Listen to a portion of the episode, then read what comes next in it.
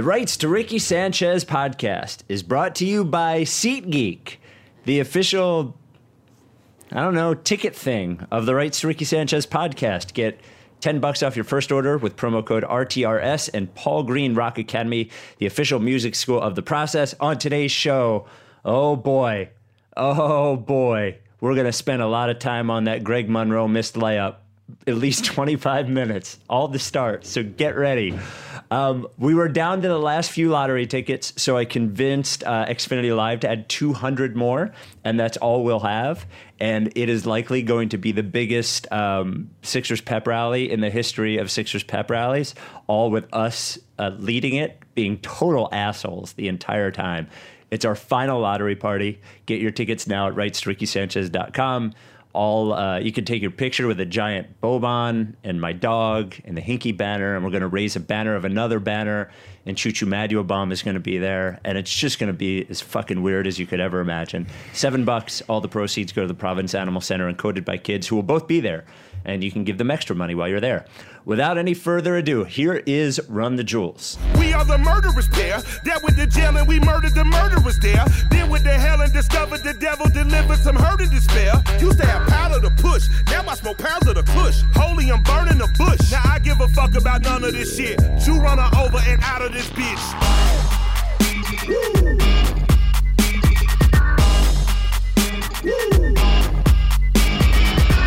Step into the spotlight.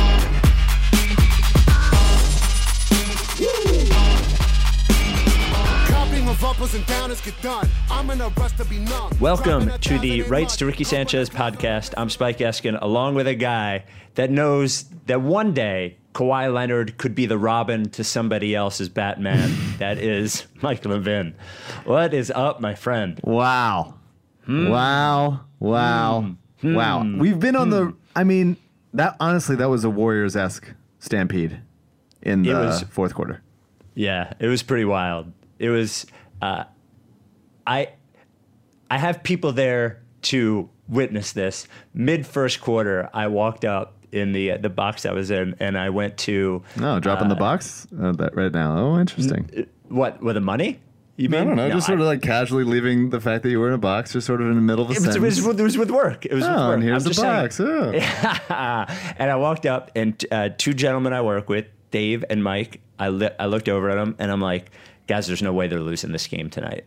Like there was a um, a vibe, I thought, and they, you know, the the fourth quarter stomp. You're right, but like that performance started from the the moment they got out there on both sides. It was um, it was a pretty impressive, uh, pretty impressive game. You know, yeah. we'll we'll go through all of it, but I, I just think like the overarching thing was that. Um, that was just a fucking obliteration in in every sense. I thought in every yeah. sense. Yeah, it was really nice. I mean, it was again. I don't know. This is just becoming my thing, but like they should have been up more early. And so I agree. I agree. At one point, I was like, man, it feels like it should be at least a nine point game. And I right. think it was when it was one or three. Yeah. Right. But I mean, just we've been, you know, this team, they don't, they, they don't know each other very well, and this was the first like just colossus quarter that they had, where they just like over an eight minute stretch or whatever. Kawhi missed the first three minutes, and they just, I mean, this was just a it was a statement game. It was a switch flipping, whatever you want to call it. Like they just fucking took care of business and were the bigger, stronger, better team. Their their starting lineup looks better. The bench looks better. The crowd is better here. I mean, it's just they they aside from Kawhi, who is the best basketball player I've ever seen, it they Toronto looks bad. Like Siakam, like occasionally hit crazy shots and he's kind of like a weirdo, and and like the refs like bail him out on occasionally he'll when he because he just jumps into people with a floater and they'll just call whatever. Um, but Lowry looks terrible. Danny Green gets like rattled pretty quickly. Had three threes early and then didn't hit another one the rest of the game. Gasol looks old and slow. Their bench once again pretty much non-existent. The the Sixers just look really good. They look really good, and not having having a, a nice eight man rotation. Mike Scott being back there, not having to count on any Korkmaz minutes or even any like praying for a good Jonah Bolden. Like it was just so nice to be like these are the eight guys we're playing, and they're better than yours. And they just like it wasn't a, it wasn't fluky. It wasn't like they were hitting so many tough shots. They were just like getting to their spots. Embiid asserted his will in a way that he hadn't in games one or two, and just just won. This was this was every single player of that of the of the eight players that played had like the game that they're supposed to have. Every single one. Like they produced in a way that is exactly what you want to see, including Greg Monroe's missed layup for comedic relief. the the greatest uh, by f- the, the play of the season. The Yeah. missed layup was the play of the season, without, without question. because it was so wide open. I was like, "Oh, this is." This, it was blowing. I, I mean, that was going to be the like the cherry on top. We eventually got another cherry with the Embiid windmill dunk, but Yep. man, Well, oh I- man, So I, I usually, when I go to the games, because I'm not tweeting or anything, I will.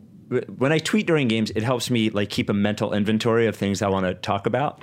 But I don't want them there, and I usually write down notes. And I didn't write down any notes. And what what kept going through my head as I was in the car on the way home is I, kept saying to myself, I don't want to spend the entire pod talking about what like why Toronto looked bad to me.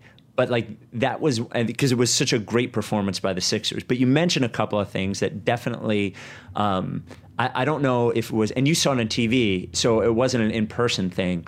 Um, it felt like in person, I was like, wow, Gasol looks like slow, you know? And um, like all of those things that you mentioned, even, and I noticed this prior, but like Siakam has a, like, doesn't have much of a handle at all. And uh, I, I actually, it was, it was interesting you mentioned Danny Green because earlier in the game, he, uh, he dribbled in and missed a reverse layup, but was like more dribbly than I remember ever remember Danny Green being. Like I remember that Spurs Heat finals, and they that that that series really turned around. The one that the Heat won was when they forced Danny Green to dribble, you know, and it looked like he had something, but he he lost it. Like like I, I the two things I think are are most the three things that are most notable about that team is uh, Gasol looks cooked.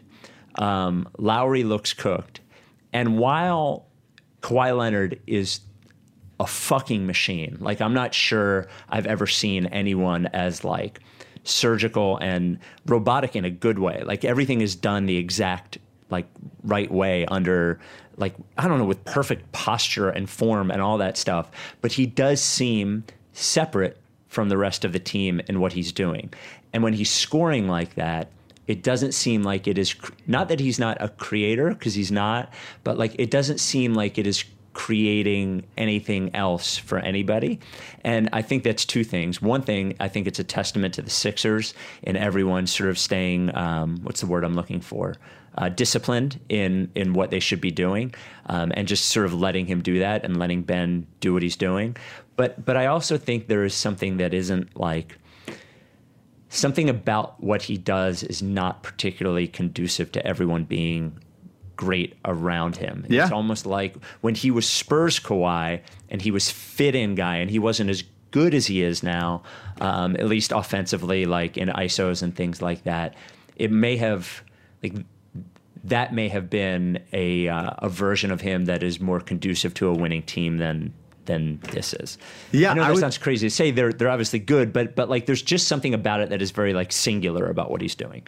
Yeah, I think that we've talked about this before. Like the Sixers want guys to go in isolation and beat them in isolation. They they want you to try because like Embiid is going to patrol the paint, and if you if you drive, you're going to get blocked. So they want you to have to hit contested jumpers, and if they're contested long twos, even better. And so Kawhi is hitting them, and he's doing really good. He was 13 of 22 on almost entirely very tough shots. He had 33 points. He's an absolute monster. Uh, I've never seen anything like it. Um, ben did, I think, once again, a tremendous job on him. He turned the ball over five times. I think that's testament to the Sixers' like help defense and Brett throwing doubles at him. And I think that needs to continue and, and force other guys to beat him. But I agree in the sense that, like, I mean, we've talked about this before. I, I don't have to repeat myself, but like, you, when you're not, when you're playing in isolation and you're not involving the other team, the ball slows down. Everybody gets like standy. They don't want to play as much on defense. They're not active. They're not engaged in the game. The Rap- the Raptors had 15 assists tonight on 35 baskets. 15 assists on 35 baskets. The Sixers had 29 on 43, and it's because they're sharing the ball better. It's because that's that's part of the offense, and it's because they have better players. Like the Sixers have better players in Toronto, especially the top four. And uh, all this talk about Marc Gasol being like the best passing big man, you know, now they're saying about Jokic, but two assists, two assists, didn't really do anything. Was two of six from the field again. Last week, last game he was one of six. He's been bad. I think he, I think he's been obviously pretty good on a beat on defense. Not as much tonight. Um, Embiid was very assertive, but just back to Kawhi, like I, I've never seen it like it. I feel privileged to get to watch him be this good in a loss. Yeah, he. Um, I, I there was there's when Kawhi had it going, there was there's nothing anyone can do about anything. No, you just you have to double him. Yeah, that that's the only thing. And I, I but I I thought it was good that they, you know, they didn't really. I mean, I, I don't think certainly in the second half. I don't remember them. They started to. any- They started to for Okay. sure.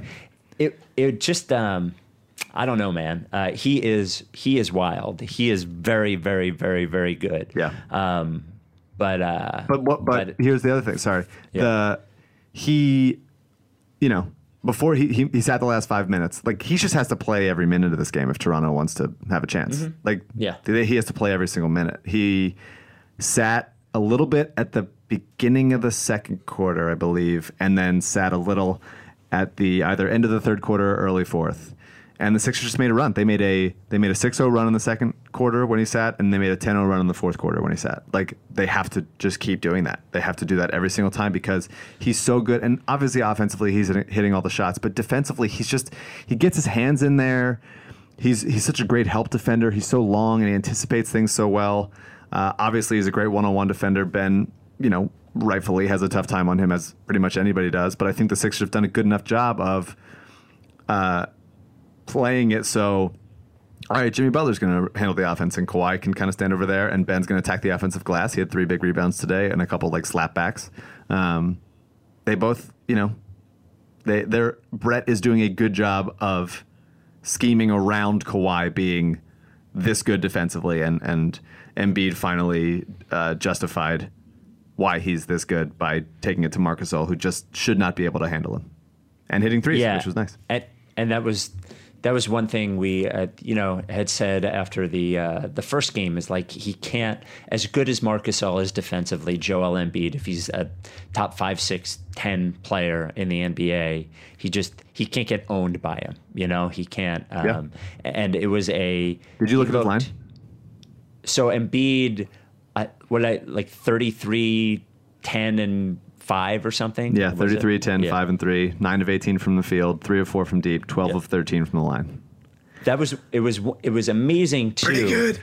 w- When he got to 32, at, at, I think it was when he got to 32, that he had outscored Kawhi, which was really crazy to think about that he had outscored Kawhi. Yeah, they had the same amount of points. when you're yeah when you're watching that game, um, and Embiid was great and made a mark for sure, but um, but you definitely didn't. I didn't notice Embiid scoring the same way that I noticed Kawhi's, and maybe it's because when Kawhi scores it. It feels like it's crushing me, uh, and when Embiid scores, it's happy. But uh, that that was a uh, that was a superstar type performance from from Joel tonight. Yeah, and I mean the blocks were, I think, even the offense Oh was obviously God. very helpful, and Yeah. I think he was. There were no times when you like when they went away from him for too long, which I think is good. Um, and I don't think he ever really, aside from a couple like long twos, I don't think he ever really held the ball for too long tonight.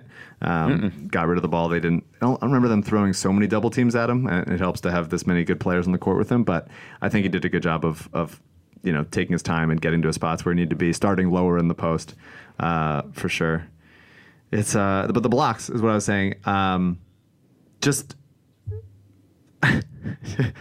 he's he's so good. He's so good. He blocked the shit out of uh, Siakam a bunch of times. That was obviously one led to the trip.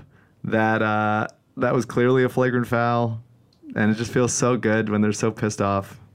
Uh, I just this is this is more of a you thing, but I got to do it.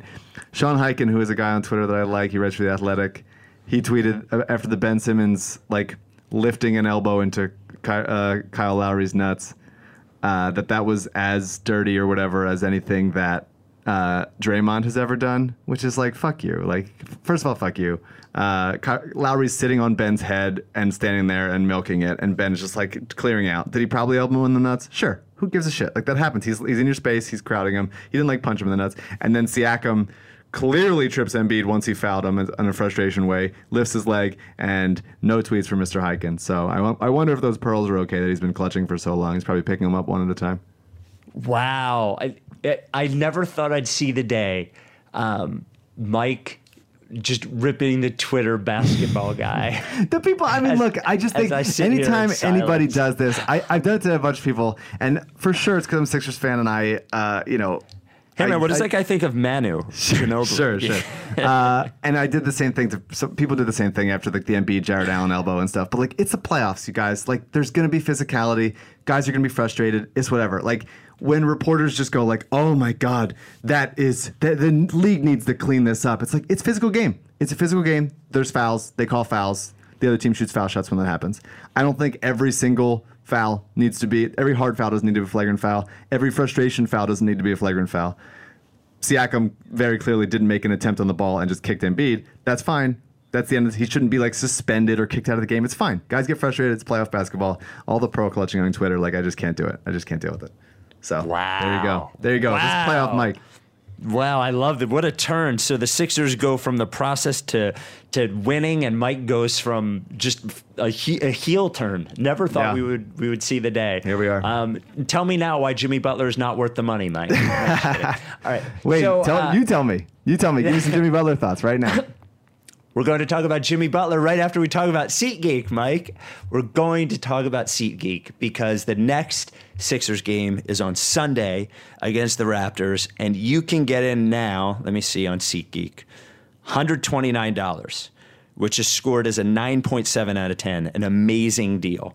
That's what SeatGeek does. It gets all of the tickets from all of the different sites, so you don't have to go to one and then the other, then the other to check. It puts them all into one place and then tells you if it's a good deal or not. What the hell else could you need? You know, I don't, I don't know what a good price for these tickets are, and SeatGeek tells me. If you use our code RTRS, you get ten dollars off your first order. So if you go, if you get tickets for that game or Sunday, or get concert tickets, it's not just you know basketball tickets, concert tickets, baseball tickets. Um, Basketball tickets, whatever you want, SeatGeek has every uh, event on there. And with our code RTRS, you get 10 bucks off your first order. How about this, Mike? How many do you think a lot of five star reviews is in the App Store? For what? For an app? Yeah, for an app. Not for a podcast. Yeah, yeah, yeah. Mm. I mean, 10,000. I mean, they've got more than 50,000 it's a lot. five star reviews. I know. And this is SeatGeek? insane. It's SeatGeek. Well, yes, of course. Okay. Because I have them down as you. assholder learning fan. S-holder learning fan. I like that one as well. Um, and every purchase is uh, fully guaranteed. So you get your tickets and you feel good about it. You feel confident. Finally, again, our listeners get $10 off their first SeatGeek purchase.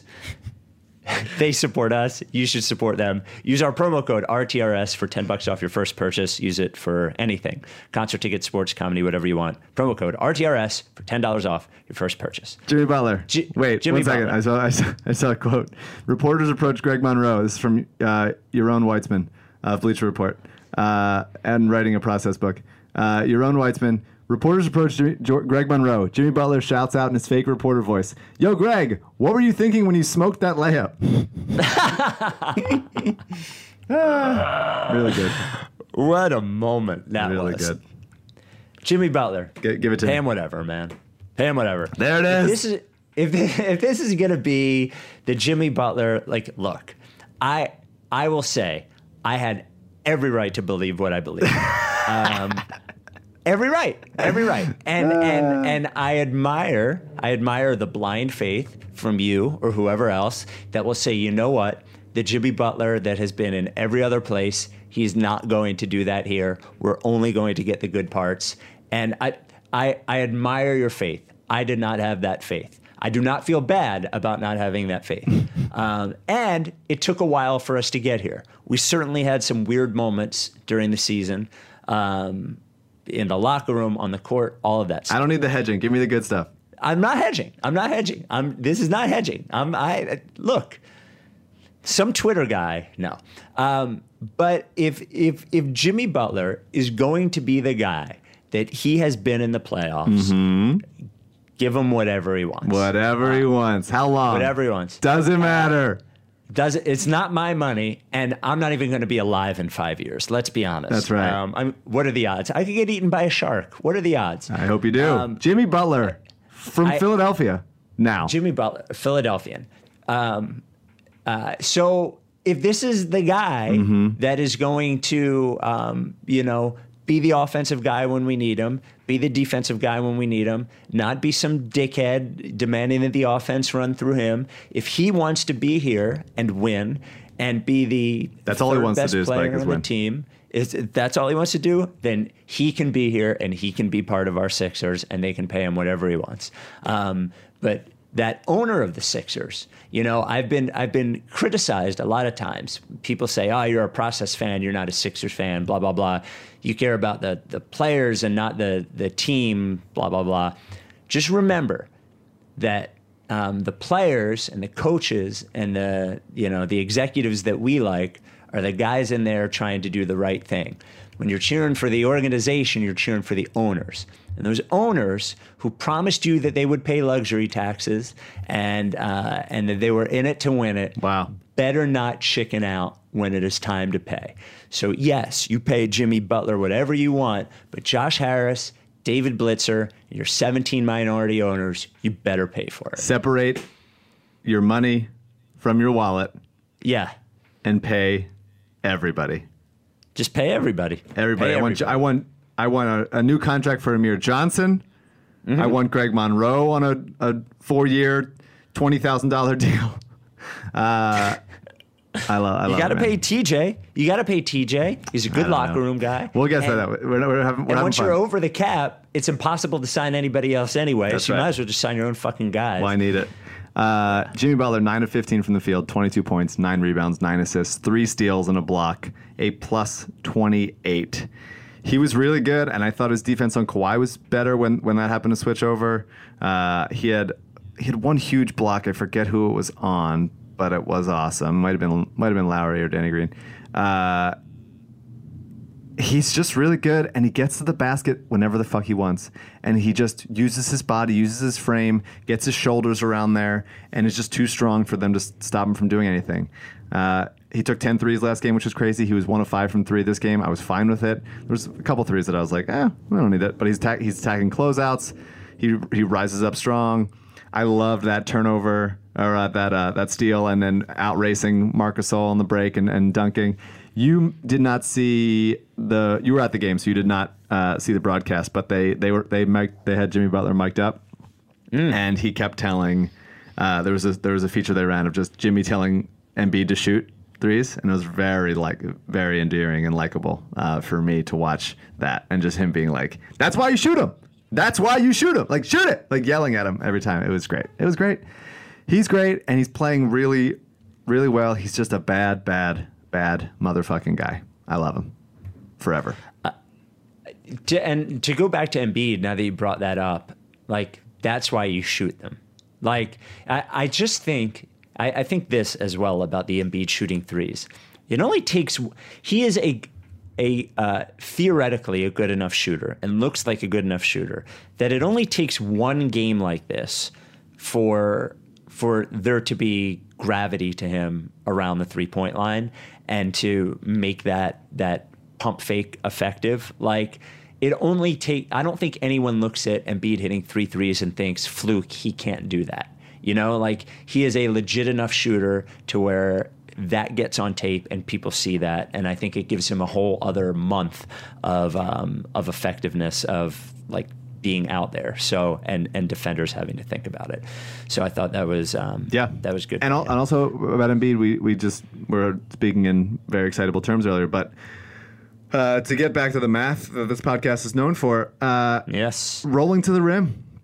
He was Yeah. doing it, and he had not been doing it, and that's why Greg Monroe was like helpful in the in the past uh, in last game, and uh, Embiid was like, I got to roll to the rim more and be there. He's not very good at it still. Like something he has trouble about gathering on the move and then like assessing the court in front of Yeah. him. He's going to get better at it, obviously, but um, just him, just the threat of him doing that opened a lot of things up. Um, and I thought that was that was a good implementation by Brett, and obviously a good good work by Embiid doing something that he's at this point not very comfortable doing. Yeah, I wonder what it is. I wonder if he's just never done it. Uh, but the his body and athleticism is such that he would be a pretty devastating roll guy. Yeah. in general, you know, he's not a great lob catcher actually, um, but I just think I don't even think you need to do it. I mean, he's so strong and so big. Him rolling into the lane, I think you also wear defense out in a different way. Um, it sort of reminds me of the difference between like run blo- run blocking and pass blocking. Like offensive linemen like run blocking because they're running into the other guy, and I think like the difference in physicality between Embiid trying to back somebody down uh, with that guy, you know, with his feet planted and trying to push back, and Embiid rolling right into him where there's really no way to defend him without fouling him. Yeah, Um, except for guys just standing there and hoping to draw a charge and take an Embiid knee to their mouth. right. Yeah, and I I don't think we're gonna get a ton of that. Yeah. So. Um, was great. I lo- he took yeah. he hit a three off a jab step. That was pretty crazy. Uh, I wasn't happy about it until it went in, but I mean, I thought he played great defense on Gasol. Also, I think they Brett. It was an interesting move to have Embiid on Gasol for the first half and then switch it to uh, Embiid on Siakam the second half. I wonder if that was planned or or what. Um, I thought Tobias did a good job defensively on on both guys, really. Um, so I thought whatever Brett implemented and, and why he decided to do it, I thought throwing different looks at them, I thought it worked. Hello, my name is Joe Valoon, and I'm here to tell you about the newest sandwich that we have at Valoon's Deli. It's pepperoni, bologna, cheese, and stromboli, all on one sandwich. Come on by the Valoon's Deli and have a sandwich called the Valoon's Pepperoni Stromboli Sandwich. It's the best new thing that we got on the street. Siakam is Siakam does seem like a guy who would be um, really, really dangerous if he had just a little bit less to do. Um, if he like his, I, I, how old is he? He's what 25, 26 years old at this point. 24, Because he was 25, kinda yeah. old.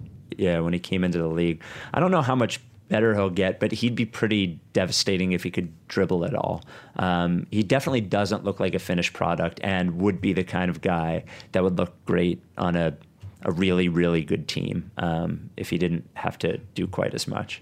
I think he's gonna. I Uh, think he's gonna keep getting better. I think it's gonna be. It's gonna be like a. Not he's not gonna be Kawhi probably, but I think it's gonna, you know, a poor man's Giannis type thing. He's really really good. He is Giannisy. He seems more Giannisy than Kawhi, at Yeah. least in terms of his yeah. Uh, okay, who else? Uh, can we talk about uh, Brett Brown for a moment? Yeah. Um, like, I think, you know, I I don't want to overcredit him um, because, uh, like, it's his job to uh, put them in good positions, and it's his like I I don't like blaming him that much when they lose, so I don't want to credit him too much when they win. But uh, I I think sometimes people forget about like we look at the last six years at least I do, and I think you do too, as like different sections. Um, you know, like the the the first section, the the losing all the time section, and then the the next one, the middle one, and then there's this one. And Brett Brown has been the coach throughout all of it, and I think sometimes people forget that like the guy who was coaching the team the first two years. Um, that doesn't like always count in terms of he's had this many years to do it. You know, like he's only been in the playoffs two years. Um, and the first four years of this, they weren't even trying to make the playoffs. So I, I look at the last two years as different than the, the rest of it. And um, I don't think people always do, and I understand why they wouldn't. Like the natural inclination is just to know that the only familiar face that you've had through this entire thing is Brett Brown. But like he deserves an opportunity given what he's been through and what he's led them through and the success that he's had with all of the craziness. Like all of that craziness that we've lived through as fans, every single thing from the Okafor speeding ticket and fight to Joel Embiid's broken feet to Ben Simmons' broken feet to changing the entire roster halfway through this year. He's had to persist through as well. And this that isn't to like make us say feel bad for him, but it is hard to have a team running at full steam, um, really good, as good as they should be um, through all of that. So I think the fact that he has lasted through it and has gotten to the point now where he is going up against a team that everyone was sure um, was a, a, true finals contender with a coach that no one ever questions, even though it's his first year anyway. Um, and he he looks like he has, um, you know, made all of the right moves at this point. And I think it is no small feat to have um, this many guys who need the ball in in some sort of harmony and not complaining about it.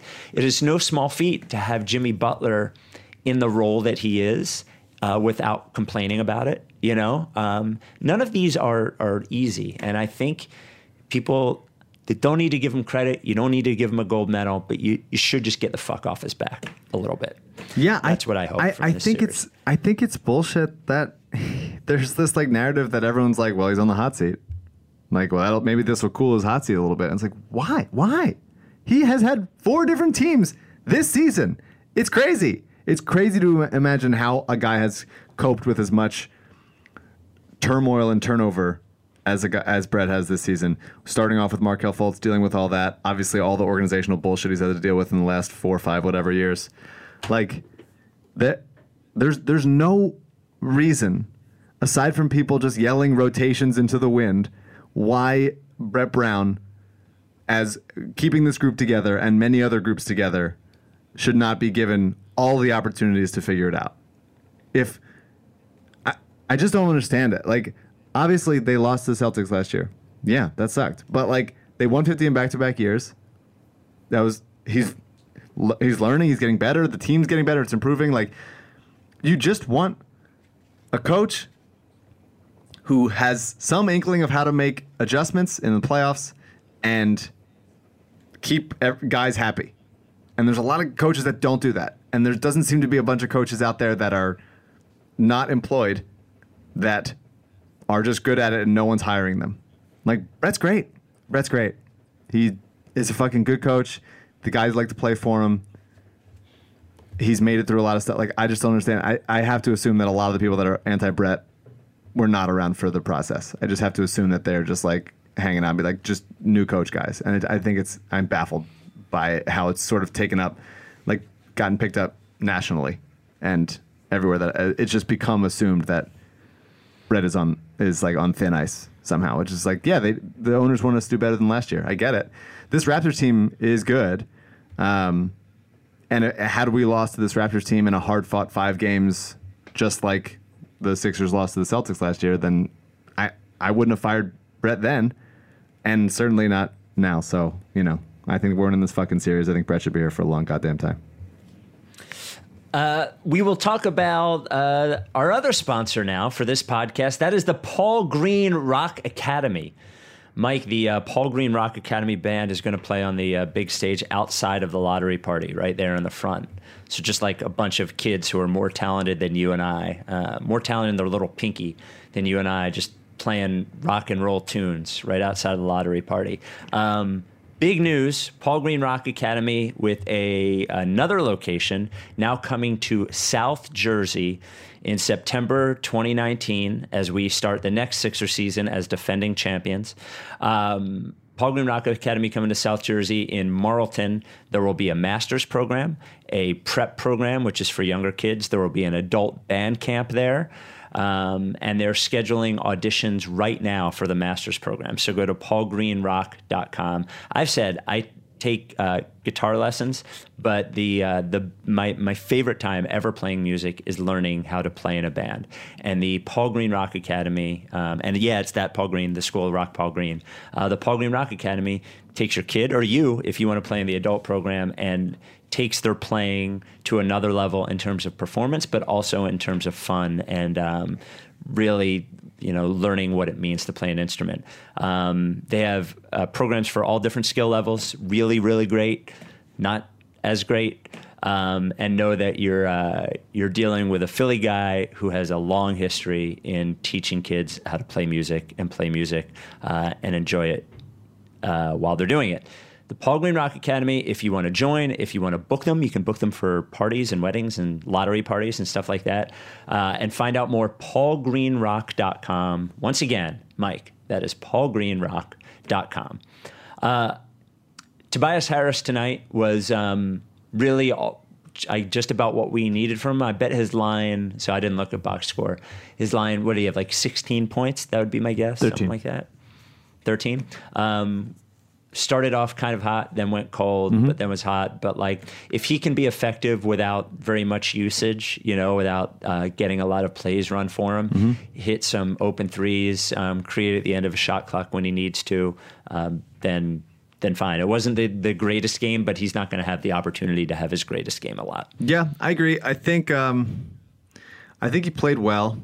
Uh, it was nice to see him get a little warm. 5'11 from the field for thirteen points, two of five from three. Uh, always a good defensive rebounder. Passed the ball well, moved it solid. Stepped into a couple threes. That was nice. Had a couple big blocks. One on the first uh, defensive possession of the game, um, which was nice uh, on Kawhi. I think it was. Um, and yeah, I just he's just he's a luxury. I think like you know he's guys aren't going to leave him on the perimeter, so that creates space. Uh, he can occasionally dribble into his just foul line jumper that he's very comfortable taking. Um, willing passer, just like a just a very, you know, if they're if on his own team, he's obviously like he could be the best player. He was the best player on the Clippers, and has been like the best player on a couple decent teams. But it's so nice to have him here, where it's just like, hey, Embiid's hot, so you just got to kind of stand there and you know get get yours when it comes. But it's just that this is the luxury of having these four stars that can do so much on the court.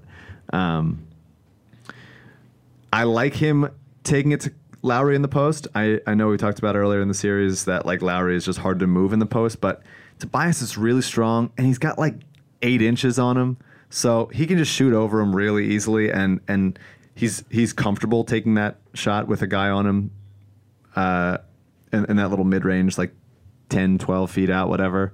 Um, he's got decent footwork where he can get to the rim a little bit. Uh, I just I I like him. I I it was a nice. It wasn't a great Tobias game, but it was a really nice one. I thought he played really nicely defensively. I would still probably have him on Gasol. Uh, Siakam just looks so much more comfortable going to the basket and doing things with with uh, with Tobias on him than with Embiid. But I also hear that because Gasol doesn't want to shoot that much, he's the Sixers have begged him to take shots, and he's taken six shots in back to back games. Um, Embiid can sort of drift off him and play a little, a little more like safety and just and just block shots at will and affect shots. Uh, but he can kind of do that with Siakam a little bit as well, also. But I, I would probably, I would probably just for the rest of the series keep keep Toby on on Gasol and dare him to you know back him down and, and run the offense that way. I'm totally fine with it. The one thing I wish he'd do when he had Lowry on him, you mentioned that he can just shoot over him, is instead of backing him down, I almost wish he was a little Durante about it and just like Yeah. stood up, raised his arms up, raised up, and just shot over. I think him. it's a great idea. I think you should do that. Yeah. Tell him. Yeah.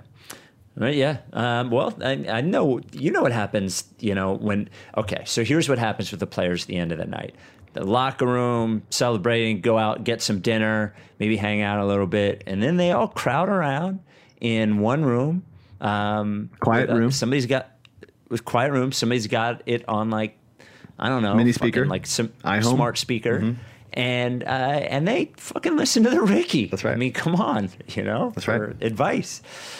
I had Colangelo should have listened to the. Oh, I thought I saw Colangelo at the grocery store yesterday. I almost lost my mind. I thought, in within two seconds, I thought I saw Tony Romo and Jerry Col- and Bryan Colangelo at the same time.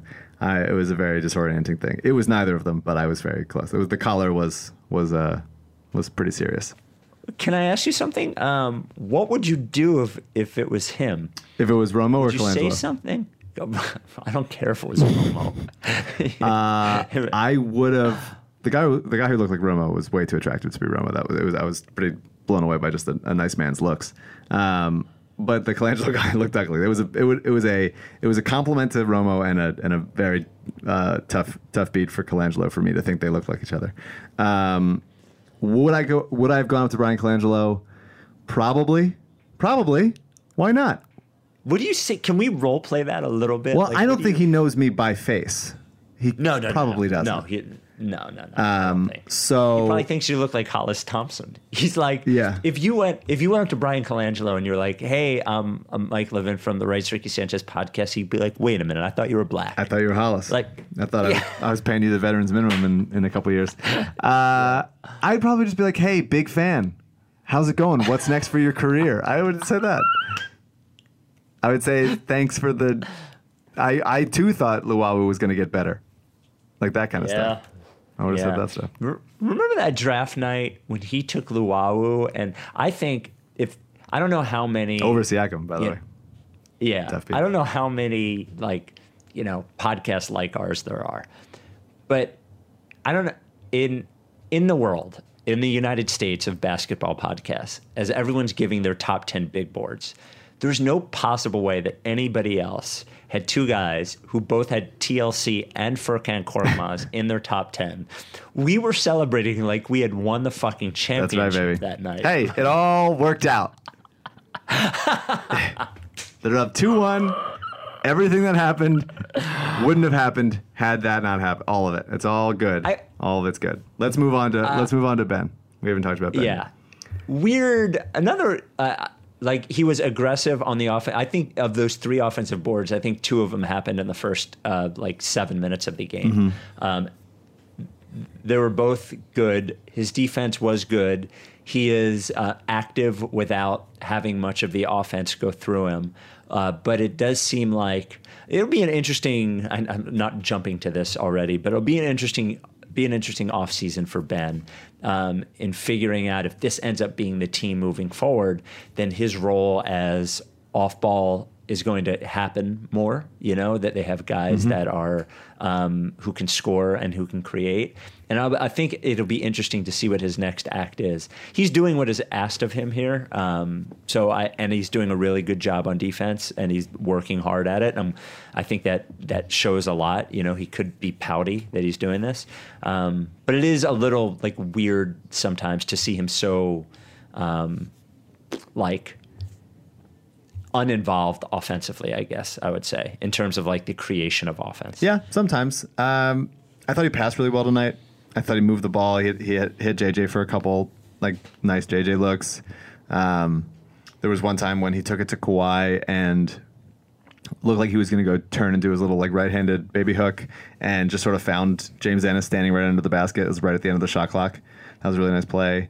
Um, I think he's been playing really just composed basketball and taking the shots that he should take.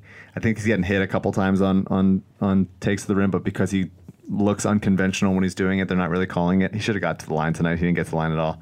Um, but And how many? I- What's he? sh- He's probably shot two free throws the entire series, right? That would be uh, something like that. He, he, I think he was one of two last game. I think he had maybe more game one. Um, I totally forgot about game one. I don't remember anything that happened in it. Um, but he's been he's been setting picks and rolling more, uh, rolling to the offensive glass, couple tip ins, tip outs. Um, but I, I think the, the the deal is basically, hey, you're going to cover the current best player in the league, and he's been doing a good job on him, man. Like Kawhi's really good, and he's going to hit those shots, but like Ben's matching him strength for strength and forcing him to take like tough leaners. He, it's not like Kawhi got to the rim a ton tonight. There were two times that I can remember him doing it. One was that ridiculous lefty dunk, and I don't, I don't remember if that was on Ben.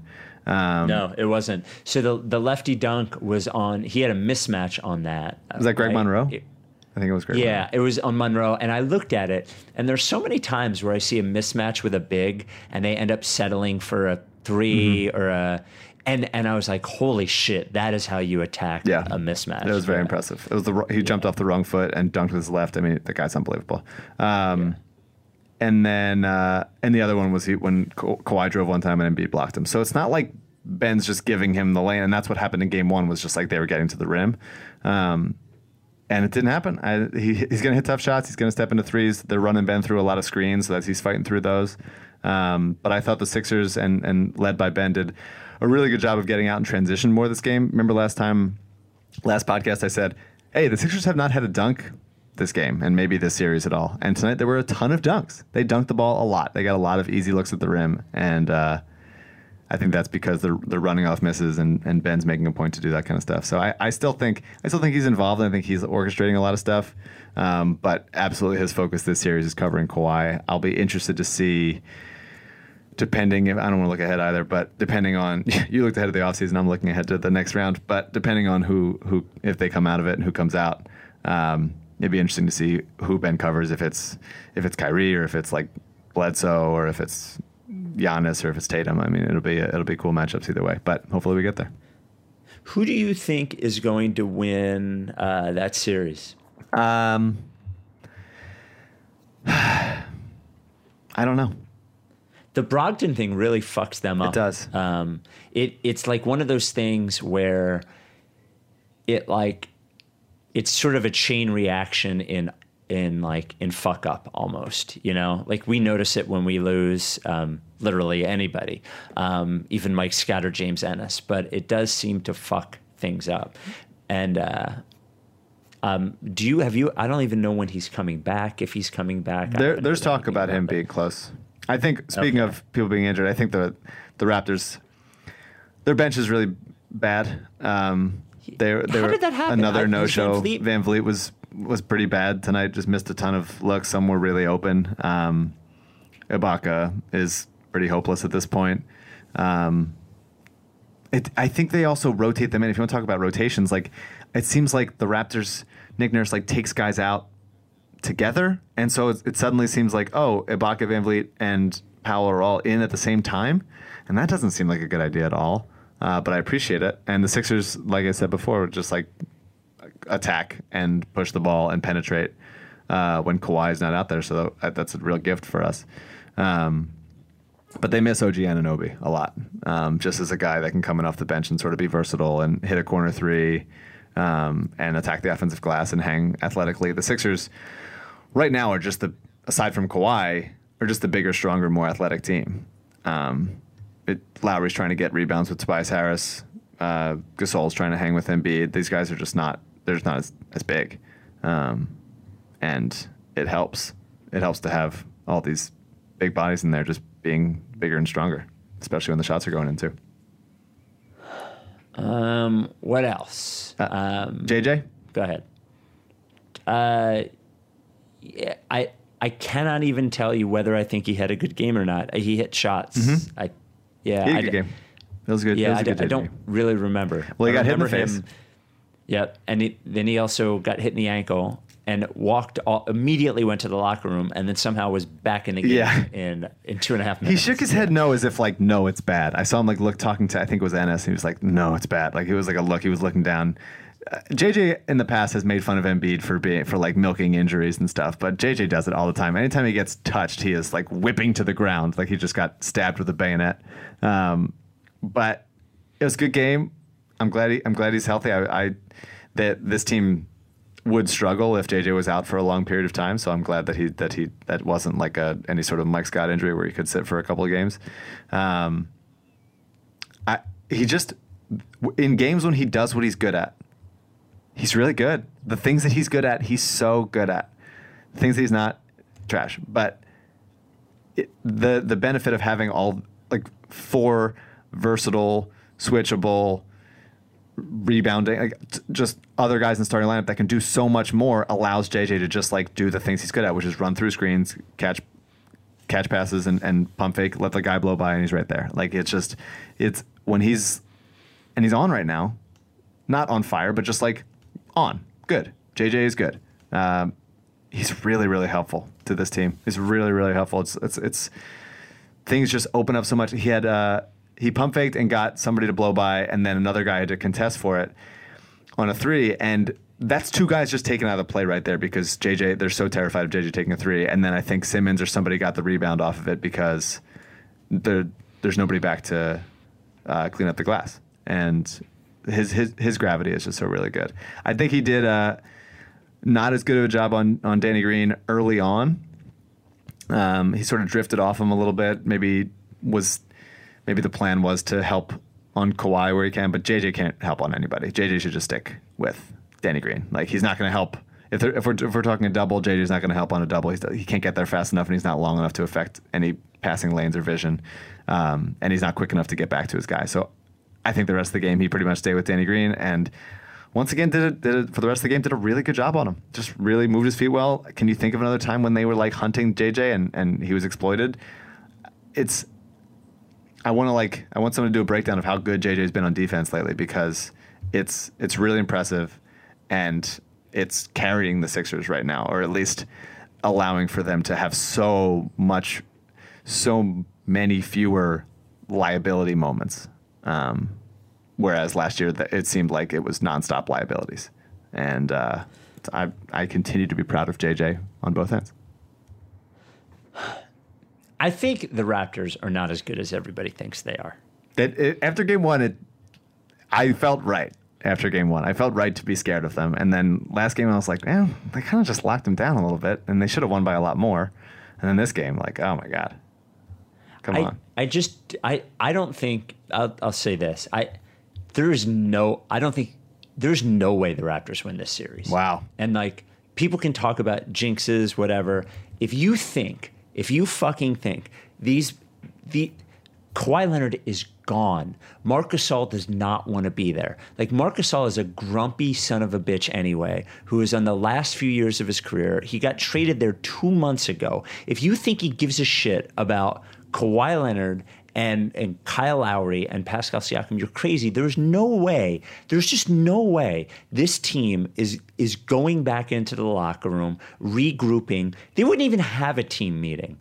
Like like there's no way they're regrouping, looking in each other's eyes and saying like let's go get this. I just don't believe it. I, I do not believe it. And I, I don't think I'm not scared of jinxes. We're we're supposed to predict shit anyway. There's no way the Raptors win this series. They might win another game, but they're not winning this series. There's just no way. In, um, in the the six the Sixers look like they're playing for their lives out there, and the Raptors look uh, like disconnected and having a lot of fun. Experience. By the way, in that fourth quarter, I've never seen Embiid have more fun on the court. It and yeah. he used to in his rookie, in his rookie year, he was always doing that stuff. He's sort of calmed down and been more professional this year, aside from a couple moments, but he was. I mean, the windmill dunk. oh my god! Just he barely got that over, but what an exclamation point! Just a fuck you, really nicely.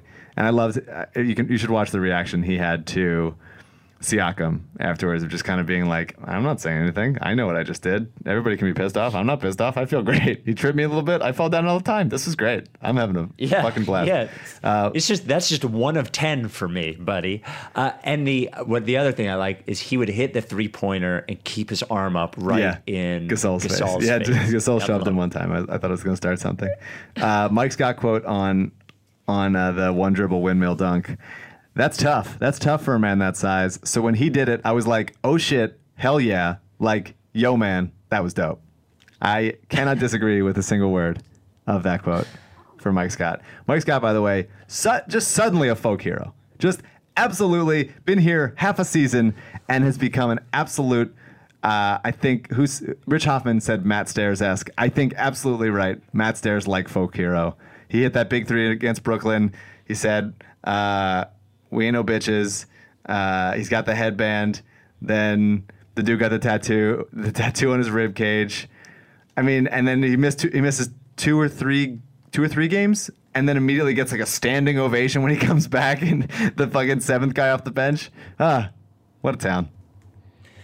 Can we talk about the tattoo for a second? Go for it. Just a just for a moment. So Matt Del Rio, who writes for Liberty Ballers and has written um, two of the uh, the best things, and I, I think uh, Adam, who works at Liberty Ballers, there's I think Liberty Ballers is a nice little place now after uh, maybe losing their way for a few years. Matt nice little written, place now. And I think so. I think so. I think, like, you know, if it wasn't for that website, this podcast wouldn't exist. You know, I, uh, we would have never met uh, unless, you know, uh, we were at a, a Syracuse reunion one Sure. day and me and Andy staring at each other angrily across the room. That's right. Um, so Matt wrote like a couple of the things on Liberty Ballers that I liked the most, especially his "What if Bryan Colangelo was still the general manager?" I read that by the Um, way. If you a, have, couple, a couple weeks later, I read it and I enjoyed it. it is wonderful, wonderfully done. So Matt tweets out about a month ago or a month and a half ago. He had like 500 followers or something. If I get to a thousand, I will get a Mike Scott tonight. I will get a Mike Scott tattoo on my neck. And I tweeted at him like, "Don't dare me on this." And he said, "I dare you." And I'm like, I, I think I even DM'd him, and I was like, "Just so you know, I'm gonna do this." And he was like, "Go for it." So he gets a thousand, promises he's gonna get a Mike Scott tattoo on his neck asked me at one point if it's okay, and we actually talked about doing it at a lottery party, but the Xfinity Live said no, which I understand. Um, and he asked me, he was like, "Do you think it's okay if I get it on my ribs and not my neck?" And I that was when I really realized that this was really going to happen. And he got Mike Scott Hive tattooed on his rib cage. Um, Mike Scott saw the tweet. Well, the headband, called- the headband over the over the O in Yes. Scott, which is re- so nicely Yeah. placed. The headband looks great. Yes. It's it is very pleasing. Yeah, yeah, yeah. Um, and uh, Mike Scott called the tattoo both cold and hot several times in the same tweet, which I thought was good. Got Matt tickets for s- Sunday. I saw, uh, as I was going to my seats, I saw Chris Heck, the president of the Sixers. In the 30 seconds I saw him, he goes, Spike, nice work on that tattoo. We were all talking about it today. Mike Scott, who's been here for six fucking weeks, um, and I thought about like the the like the the reverb uh, reverb reverberating. Yeah, I don't that's think it. that's a word. Yeah, reverberating effects of like all of this, like the the pod and the community and the process and all this, because Matt has always listened to the podcast, and somehow all of this caused like one of the things, the ripple effects of this is this fucking guy getting a Mike Scott tattoo on his rib cage. Really. And feeling really fine about it. Yeah. Like really, really happy about Honestly, it. Honestly, that's why they didn't get Pat Beverley, so we can get that tattoo at, on that trade. It's uh, totally worth it. Yeah. Totally worth it. Uh, he had a couple of big shots tonight too. Uh, Mike Scott did. He did. He was really solid. One one little like floater. It's again just That- that- that just three? c- continuing to come out and prove that he's not Mike Muscala. That's all I need. Just come out, do something, move your feet on defense, talk some shit, be be our third Morris twin. Like absolutely, get me in there. Um, one uh, just we've talked about how bad the Raptors have been without Kawhi. To me, it's their defense that is even even even worse, but uh, to, aesthetically because it's just it feels so freeing when uh, when he's out there. But the stats wise, Kawhi on the court, uh, net rating uh, nine point four positive. Kawhi off the court, net rating minus fifty three. The offensive rating when Kawhi's off the court is fifty six point seven, and that's after Wow. the like garbage time tonight that probably like made it go up.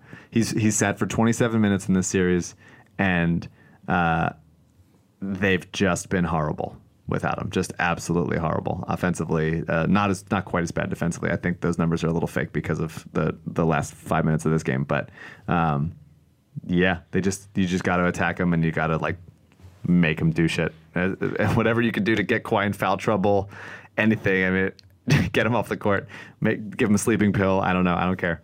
Uh, he's really good, and they are really bad when he's not out there. Um, can we talk about the? We, we had discussed who the the Sixers' human victory cigar was, Mm-hmm. and we had settled on Furkan. I really think it's John Simmons, and I really think I need it to be Jonathan Simmons. You got it, baby. Um, I mean, Korkmaz Thank played in f- the first quarter of Game One. I was, I was, I was watching on a slight delay. Game One, um, I caught up at halftime, but uh, I was watching a slight delay. And Alyssa was in Vegas, and she texted me. She's watching the game at like a sports book or something, um, and she texted me, why is Korkmaz in? And that was like, I was like three minutes behind. I was like, oh, Jesus Christ, what's going on? And I'm so I'm very Yep. glad that Korkmaz is no longer playing in the series. I hope you continue to look very nice in a suit. I would not mind if Zhaire would dress in one of these games. So hopefully we get some garbage time Zhaire minutes or not garbage time Zhaire minutes, maybe some offense defense with JJ. I'm happy about it, but uh, I forget what I was saying. But there we go. That Greg Monroe missed. it. Oh, baby. was. Well, because earlier in the game, he stole the ball from Kawhi. Uh, he picked his pocket. Like it was. It wasn't like he like stepped in front of a pass. Like he took Kawhi's lunch for just a second there, and that was beautiful to watch. And then he went and uh, a little bit later just missed a wide open dunk. And by the way, didn't come close. Like it wasn't even Not even in the ballpark. He was. It was like he was trying to get a wedgie. It was really, really uh, a beautiful sight, and very glad that that happened when they were already up 18. Like somehow he almost got the ball stuck between the rim and the backboard on a layup. Yeah. Like I, how does that even 6'10". happen? Ah. yeah, what a guy! yeah. Sixer and he's and he's he's never been heavier. I mean that guy. I mean he's he's always been kind of slow. Well, you look around this team sometimes. I mean. And you're like, who the fuck are any of these guys? Like, when did you get here? Um, you know, they're just Greg Monroe's passing to Mike Scott, who passed it to Tobias Harris. I'm like, what? Who? who? When did this even happen? Um, I love it. Anybody else? Well, I thought I thought Simmons Monroe did move his feet pretty well defensively, as, as like for Greg Monroe on the Yeah. Greg Monroe scale. I thought he did, and I thought he I thought he passed the ball well. Um, he's he's good out of that little short roll. Like he's fine. I'm fi- I, I wish that Tobias would find him a little bit more. Um, Tobias uh, Tobias and Jimmy are both sometimes a little slow to to pass out of that pick and roll um, when there's a guy rolling and there's somebody in the corner, but. Um, yeah, I think I think he's helpful in this team. I don't think Boban is playable in the series. I don't feel like Monroe has been so bad defensively that you need to like roll the dice on Jonah Bolden. I'm happy with this eight man rotation. Absolutely. Speaking of our eight man rotation, James Ennis, the third. Yeah. Um, always seems to come up with an offensive rebound he shouldn't come up Yep. with. Um, always seems to hit a three he shouldn't and then take one so wild that you can't imagine what he was thinking. Uh, but certainly is worthy of uh, 12 to 16 minutes of a postseason game. Um, and I think fills the role nicely. How, how much did he play tonight? Um, checking. I think he came in a little bit at the end in garbage time. Okay. Um, but so he had 24 minutes. Um, Okay. So I think that would have been closer to like 20 if it was a close game. But um, Yep. I'm happy with it. Uh, he got Kawhi to bite like two or three times on a pump fake, which is shocking. Uh, for some, somehow Ka- Kawhi can't figure out the James Ennis pump fake, um, and he stepped in one time and hit a and hit like a, a little 16 footer off the dribble. He just always seems to be in the right place around the rim. And uh, and you can't say that for many guys, whether that's attacking the offensive glass or just cutting at the right moment and being a safety valve he's just very fine. And, I, and there's times when he does something crazy, and it's a carnival show, and there's a reason why Houston gave him away. But uh, he's absolutely helpful in this team, and as just a guy that can step in here and there and and fill a role. Absolutely huge, huge contributions. And then, by the way, the the right just to go back to the um, what's it called the uh, luxury tax for a moment. Like, if if I remember correctly, the reason that Houston got rid of him was to save tax money Yeah. this year. Um, so just remember that that is a a team who is going for it in in every respect right With a new owner. and with a new owner, and they went to save some luxury tax money um, with a team that I don't know if James Ennis is going to play much for the Rockets during the playoffs, but um, he certainly would have played. And uh, I just just remember that moving forward that those things happen and do not allow them to happen here. I want to. I want James Ennis to get a quiet tournament tattoo on his ribcage. The jigsaw, Brett Brown's jigsaw, his playoff Yeah, jigsaw. which who's going to win the quiet tournament? Ha- handily, James Yeah. Ennis. Jonathan Simmons is a victory Yeah. cigar, and Furkan Korkmaz is in a nice suit. and James Ennis is our our sixth best, our, our fifth best player. well, Highsmith. So, yeah. Oh yeah, boy, I forgot about him. Um, Can I, can I say one thing about the refs Yeah. really quickly? Just one thing about the fucking refs. yeah. This is this is your man. I love all your new corners. He, they're like, come the fuck on. That that that technical foul on, on Ben Simmons. Did you see it? Were you in your seat at that point? Technical. F- oh, uh, the, like the one right at the beginning of the fourth Yeah. or the beginning of the Yeah. Mm-hmm. third or whatever. Yeah.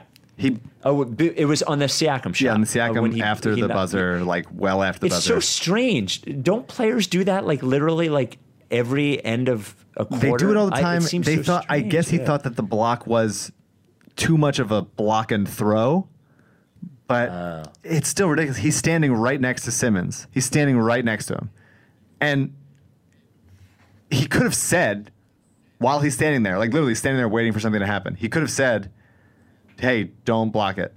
I'm to tee you up," or like, "Hey, don't do it. Come on, man, don't do this. Just or block it. Don't throw it at him. Like anything." But to stand literally right next to him, this is Scott Foster, and and call a technical foul on him in in the fucking fourth quarter of Game Three of the fucking second round of the playoffs. What the fuck are you doing? Who is this for? Just a total fucking idiot. Uh, some really terrible foul calls. Really, really terrible foul calls. They just call fouls on, on every time Siakam drives. That's fine. Uh, Lowry bumped into James Ennis on purpose. They didn't call that. Um, they just the the, the hip The check, hip check, for right sure. the- yeah, Um, yeah. they there were times when uh, Gasol tried Embiid had Embiid went straight up with Simmons and Gasol tried to like fight through him and they they kept their hands up and they called a foul there. Um, there was one more. Oh, Ennis Ennis was moving his feet really nicely. I think it was on Kawhi and. They just called a foul. It's just like they're just calling fouls. It's like they're just doing it. They're calling fouls whenever they fucking want, and I, it's very frustrating. I don't, I don't think they called it bad ag- against the Raptors. Yes, I don't think that the Sixers like there were a ton of plays where the Sixers should have gotten a foul call that that wasn't. I just there were a bunch of plays on the Sixers defensively that were just like horseshit calls where it's like, come on, man, it's the playoffs. There's going to be physicality. Like, give me a break. Um, So, so the Kyle Lowry Ben Simmons uh, nut punch. Um, okay, so I didn't even see what happened live. I only saw Kyle Lowry acting like he was the hurt. nut elbow. and then oh, yeah and then i but then i watched the replay and like again no context guy just watching it on the phone the phone i was like oh shit he's gonna get suspended You think he's going to get suspended? I don't know i i couldn't figure out like Lowry is like sit If he- leaning back on him, sitting on his head, and he's just like getting some space. And did he raise a high elbow? Sure, but the guy's nuts are in his face, and he's just trying to get him off him. i don't A suspension, I, just- think, it- would be absolutely crazy. I think it'd be if you want to if you want to assess like a flagrant foul point to him, sure, whatever. But like, come on, that suspension from from like for what? I'm, I'm just I'm I'm asking. There's I no reason why like, there shouldn't be. A, if you suspend Ben Simmons for that, which is ridiculous, then you have to suspend Siakam for a much more dangerous Yeah. play. I I agree. So I, so agree. don't I'm suspend just- any of them. I'm just playoff spike I'm just I'm just asking questions. I'm just And I'm answering them. questions. Okay. threateningly. All right. Do not threaten me. Um, okay. Well, our next game is on Sunday, and um, I think the Sixers are going to win that game. That'd be nice. So I've, I've I think I think uh, at the very most this goes six games. Wow. That's I've thought think. Yeah. about what it would look like if the Sixers took care of business in games three and four at home. And it looked in my dreams a lot like this. And if they win another game by 40, then I you got to feel really good about this team. They're, you just got to feel really good about this. The the ceiling on this team was absolutely raised tonight. Um, to absorb to absorb three like Hall of Fame performances from Kawhi Leonard and be up 2 1 in the series, going into a game four at home with a crowd that is fucking fired up. Um,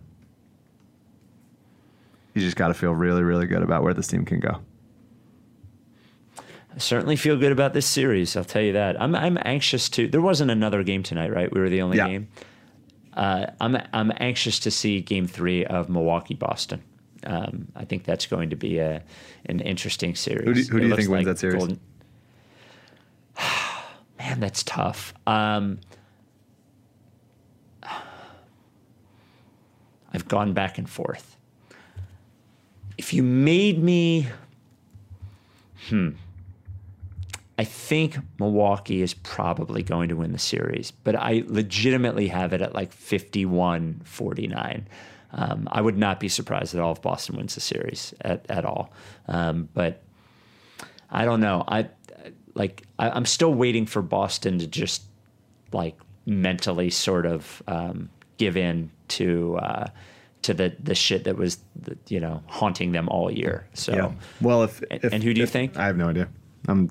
Uh. I don't know. I don't know who I, who I even want. If if we even move on. well, I want Boston. You do. Yeah. Okay. I mean, we got to go through Boston. Okay. Like like I just I want Boston. Okay. Uh, you were right about you know if if they show up if Toronto shows up game four and, and lays an egg, uh, you definitely be right about this team's broken spirit. I still think they're a better team than they showed tonight. I think they can hit some more shots and, and be in it. But the the fact that Kawhi's played this many good games in a row and they're you know they just got fucking mopped up. I I don't know. They could they, it could be a it could be a total leg. Ah, wins are better.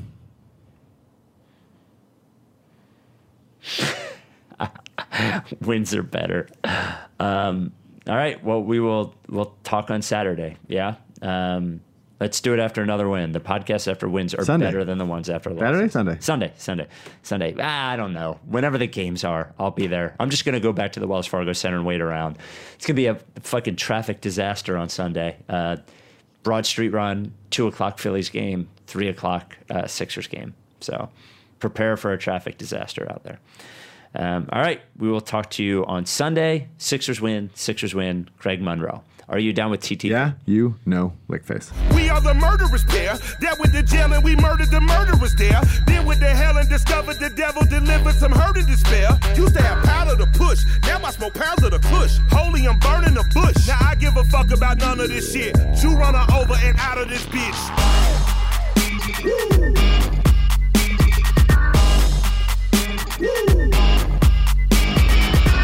Step into the spotlight. Copying